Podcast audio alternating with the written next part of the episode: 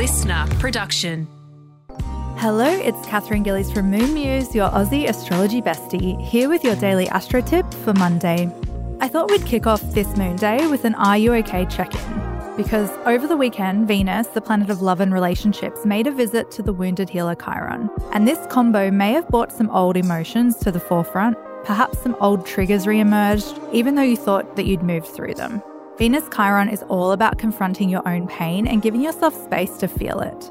And as you may be aware, healing is not linear, so if something did come up, be sure to give yourself time. In any case, it's a new week and we're kicking it off with the moon in inquisitive and optimistic Sagittarius.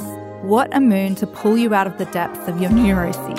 I'll leave you today with this beautiful sentiment I recently read. You are simply asked to love. Everything else will work itself out. Tune in again tomorrow morning for your daily astro tip. And don't forget to follow me on socials at Moon Muse.